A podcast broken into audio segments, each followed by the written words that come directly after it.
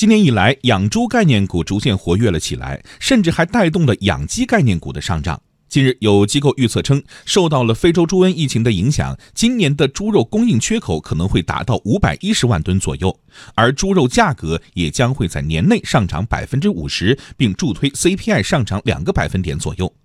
猪肉价格真的要大幅上涨了吗？在国务院参事室特约研究员、国家统计局原总经济师姚景源看来，市场应该理性看待猪肉价格上涨并推高 CPI 的预测。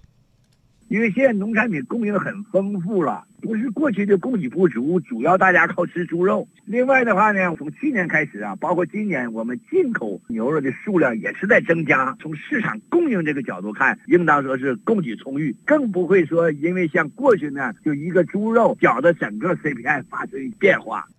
那么目前的猪肉价格走势到底怎样呢？北京新发地农产品批发市场猪肉单品销售大王齐上岗介绍。在北京市场的批发环节中，猪肉的价格确实比去年的最低点时上涨了百分之二十到百分之二十五左右。原来应该在十五块钱、十五块五之间，到春节又涨了百分之十，都是到十七块钱上下。到现在又已经涨到了是十九到二十一元之间，上涨幅度啊，现在的价格来说，二十到二十五之间。供需这一块，供是没问题的。不过，批发环节百分之二十到百分之二十五的涨幅涨价幅度似乎还没有完全传导到终端销售环节。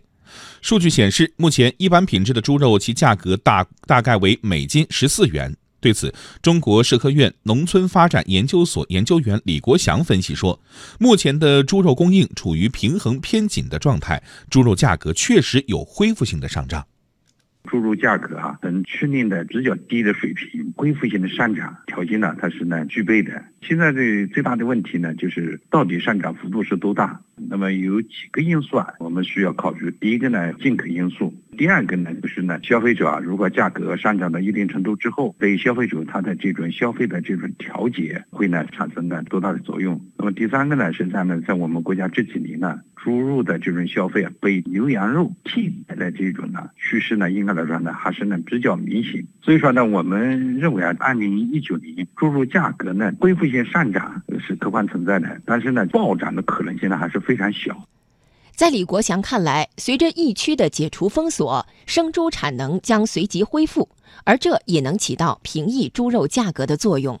市场里面的供求它是能够进行调节的。猪肉啊，那会有呢一些储备，在这个价格出现大幅度上涨的时候，它会呢把这种储备啊，会呢集中到的投放市场，来呢稳定市场预期。暂时间再放长一点，通过扩大进口，通过呢促进啊生猪稳定的生产，我们也看到，特别是是积极的现象，很多的非洲猪瘟疫区已经开始来解除。那么如果价格上涨了之后，生猪啊生产的能力，那么也会呢较快的恢复。